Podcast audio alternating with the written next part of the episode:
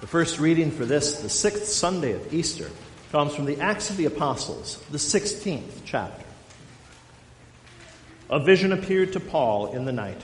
A man of Macedonia was standing there, urging him and saying, Come over to Macedonia and help us. And when Paul had seen the vision, immediately we sought to go on into Macedonia, concluding that God had called us to preach the gospel to them. So, setting sail from Troas, we made a direct voyage to Samothrace, and the following day to Neapolis, and from there to Philippi, which is a leading city of the district of Macedonia and a Roman colony. We remained in this city some days. And on the Sabbath day, we went outside the gate to the riverside, where we supposed there was a place of prayer. And we sat down and spoke to the women who had come together. One who heard us was a woman named Lydia from the city of Thyatira a seller of purple goods who was a worshiper of God. The Lord opened her heart to pay attention to what was said by Paul. And after she was baptized and her household as well, she urged us, saying, If you have judged me to be faithful to the Lord, come to my house and stay. And she prevailed upon us. And this is the word of the Lord. Christ has risen from the dead He has given him dominion over the works of his hands. He has put all things under his feet. The epistle reading comes from the Revelation of St. John, the 21st chapter. Then came one of the seven angels who had the seven bowls full of the seven last plagues, and spoke to me, saying, Come, I will show you the bride, the wife of the Lamb. And he carried me away in the Spirit to a great high mountain and showed me the holy city, Jerusalem, coming down out of heaven from God, having the glory of God, its radiance like a most rare jewel, like a jasper, clear as crystal. It had a great high wall with twelve gates, and at the gates twelve angels. And on the gates the names of the twelve tribes of the sons of Israel were inscribed. On the east, three gates. On the north, three gates. On the south, three gates. And on the west, three gates. And the wall of the city had twelve foundations, and on them were the twelve names of the twelve apostles of the Lamb.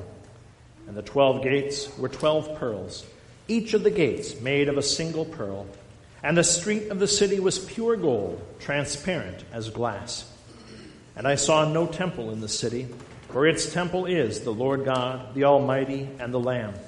And the city has no need of sun or moon to shine on it, for the glory of God gives it light and its lamp is the Lamb. By its light will the nations walk, and the kings of the earth will bring their glory into it, and its gates will never be shut by day, and there will be no night there. They will bring into it the glory and the honor of the nations, but nothing unclean will ever enter it, nor anyone who does what is detestable or false, but only those who are written in the Lamb's book of life. And this is the word of the Lord. The Holy Gospel, which serves as the text for our sermon this morning, comes to us according to St. John, the 16th chapter. You, Jesus said, In that day you will ask nothing of me. Truly, truly, I say to you, whatever you ask of the Father in my name, he will give it to you. Until now you have asked nothing in my name. Ask, and you will receive that your joy may be full. I have said these things to you in figures of speech. The hour is coming when I will no longer speak to you in figures of speech, but will tell you plainly about the Father. In that day you will ask in my name. And I do not say to you that I will ask the Father on your behalf, for the Father himself loves you, because you have loved me and have believed that I came from God. I came from the Father and have come into the world. And now I am leaving the world and going to the Father. His disciples said, Ah, now you are speaking plainly and not using figurative speech. Now we know that you know all things and do not need anyone to question you. This is why we believe that you came from God. Jesus answered them, Do you now believe? Behold, the hour is coming. Indeed, it has come when you will be scattered, each to his own home, and will leave me alone. Yet I am not alone, for the Father is with me. I have said these things to you, that in me you may have peace. In the world you will have tribulation, but take heart. I have overcome the world. And this is the gospel of our Lord. Praise to you, O Christ. Grace, mercy, and peace to you from God our Father and from our Lord and Savior, Jesus Christ. Amen. How many mass shootings have there been just in this last week? How many have died from COVID? How low has the stock market dipped? How many people have died in the Ukraine or at the hands of terrorists or rebel militants? How much corruption and waste and hypocrisy have you seen from your national, state, and even local government? How many times have you felt just awful about the state of the world and wondered if things will ever get better? Well, in our reading today, Jesus says, Take heart, I have overcome the world. So now everything's fine, right? I mean, now you feel great about the world. You have no more stress, and all your bills have disappeared. You can plan to go home and read the headline that all the wars have ended, COVID magically disappeared, and rainbows, the good kind, are spontaneously spewing forth from the exhaust pipes of all cars. Everyone is breaking out into song and well choreographed dance together, and there are no more weeds in your garden or fields. For Jesus has overcome the world, and now we have nothing more to worry about. We wish, right? Amid all the suffering and sorrow, the ongoing corruption and sin that surrounds us, do these words of Jesus kind of seem to ring hollow?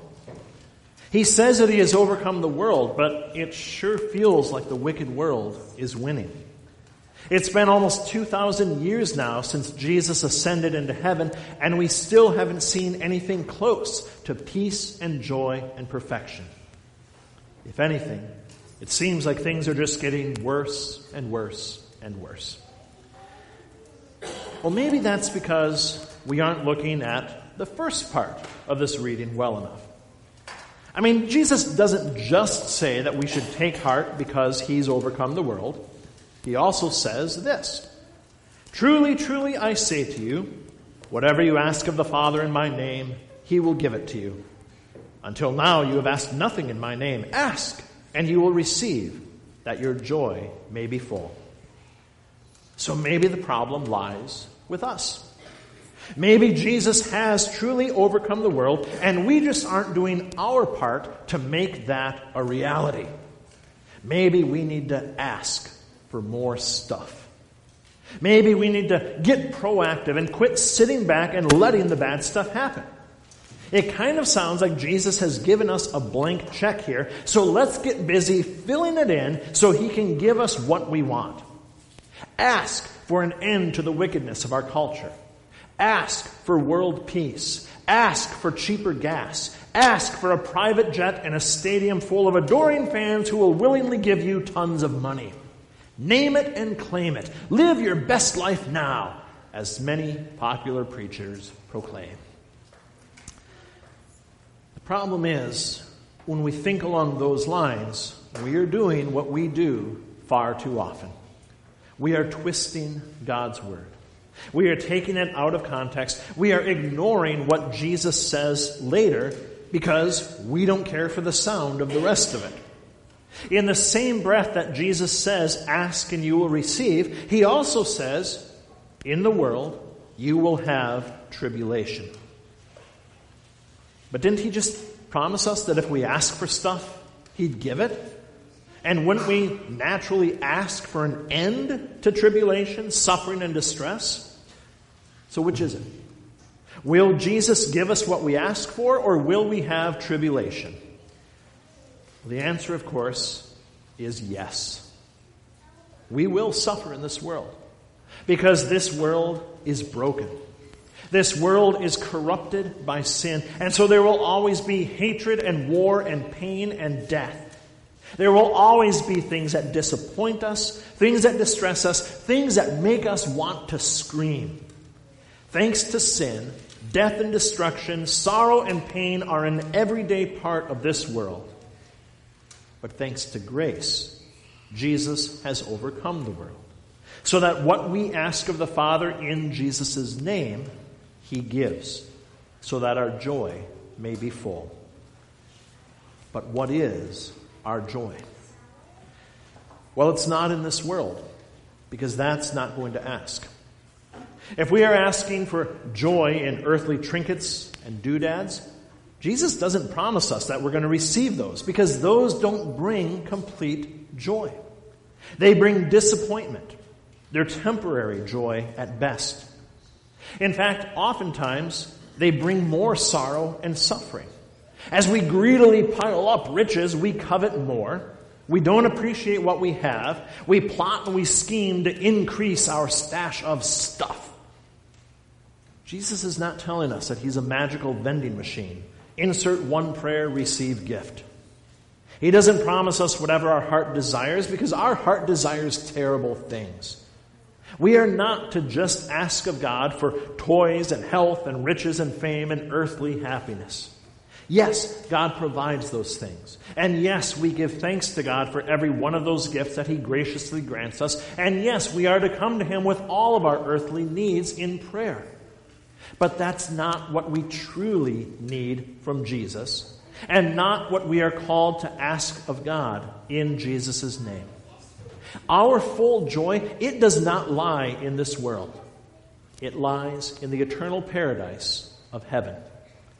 And while God graciously provides clothing and shoes, food and drink, house and home, wife and children, land, animals, and all that we have to both the righteous and the wicked, the true measure of God, the true joy, the eternal treasure is received only by those who look in faith to the cross and empty tomb of our Lord Jesus Christ.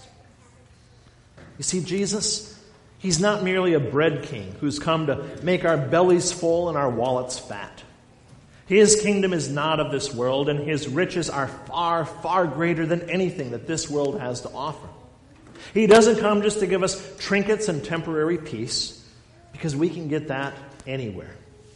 He came to do the one thing that nobody else could. The one thing that we truly, desperately needed to fulfill God's holy law perfectly in our place. He came to stand in our place and suffer all the wrath of God that we as sinners deserve. He came to die for our guilt so that we could be cleansed and forgiven by His holy blood. Jesus Christ, true God Himself, humbled himself to be born into our flesh, to face all the same temptations and sorrows and pains that we ourselves face, and to give his eternal life as a perfect sacrifice in our place, so that our eternal guilt could be taken away. Only through his suffering and death and resurrection can our joy be full, and can we receive anything good from the hand of God Almighty. This is how Jesus has overcome the world. He's not promising that it's going to be great for everyone. Because think about what happened as he said this to the disciples. He's speaking to them just very shortly before he is crucified. It doesn't look like Jesus has overcome in the eyes of the world. In fact, the cross looks like the world totally and completely overcame Jesus. But in his sacrificial death, in his willing substitution to be the propitiation of your sin, Jesus overcame the world and all the forces of evil. He did not just die and rise again to give us a slightly better time in this world. The sinful world seeks to destroy us, to drag us down to hell, to substitute the full joy of heaven with cheap thrills that don't last and always leave us wanting more. Jesus gives us not just a temporary smile on our face, but the eternal joy of heaven. And he does this by taking away all of our guilt, by paying our penalty in full. In our Revelation readings the last few weeks, we've been shown glimpses of how great heaven will be. Gates of pearl, streets of gold, God Himself residing with His people. We've seen the multitude of saints singing with angels and archangels gathered around God's heavenly throne and basking in his glory and mercy and love. It all sounds unbelievably wonderful. And as we see those images, we really, really want to be there. But then that last sentence of today's reading hits us. But nothing unclean will ever enter it, nor anyone who does what is detestable or false. And as someone who is unclean, as someone who has done plenty of false and downright detestable things, that hurts. Because I realize I'm not getting in. I'm on the outside seeing all the glory and wonder and joy of heaven, but that will never be mine because of my sin, my filth, my wretchedness. And if I'm responsible for cleaning myself up, if I'm responsible for getting myself in, then yes, I am lost. My righteousness isn't good enough, and neither is yours, and neither is anyone else in this world. We are by nature sinful and unclean. Sin isn't just something outside of us that wants to ruin our joy. Sin is within us. Sin is our nature. Sin is who we are. And sin doesn't get into heaven. And so we need a Savior. We need someone who can change us completely, who can remove the sin from us and make us pure and righteous and holy. We need Jesus Christ and only Jesus. Because he has not only overcome the world around us, he has overcome the sin within us. So that our joy may truly be full. And so that we may have not just hope, but the absolute assurance of eternal life in that perfect paradise of heaven. When the world overtakes us, when we lie down in the sleep of death, even then we will not fear, because we know the truth of the gospel of Jesus Christ. We know that He has given us eternal victory. We know that He has overcome the world. We know that He has opened the gates of heaven to those who believe and has written our names in the Lamb's book of life. We know that He has died for us, He has risen from death for us, He has ascended into heaven for us, and He will come again to take us to be with Him forever. This is the fullness of our joy and how we can have peace even in times of tribulation.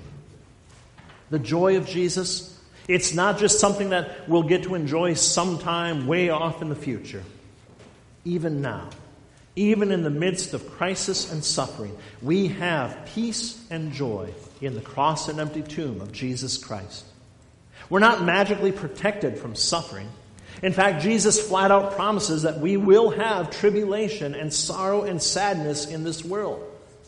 But while others panic because the world is falling apart, we tell them about heaven, which will never end.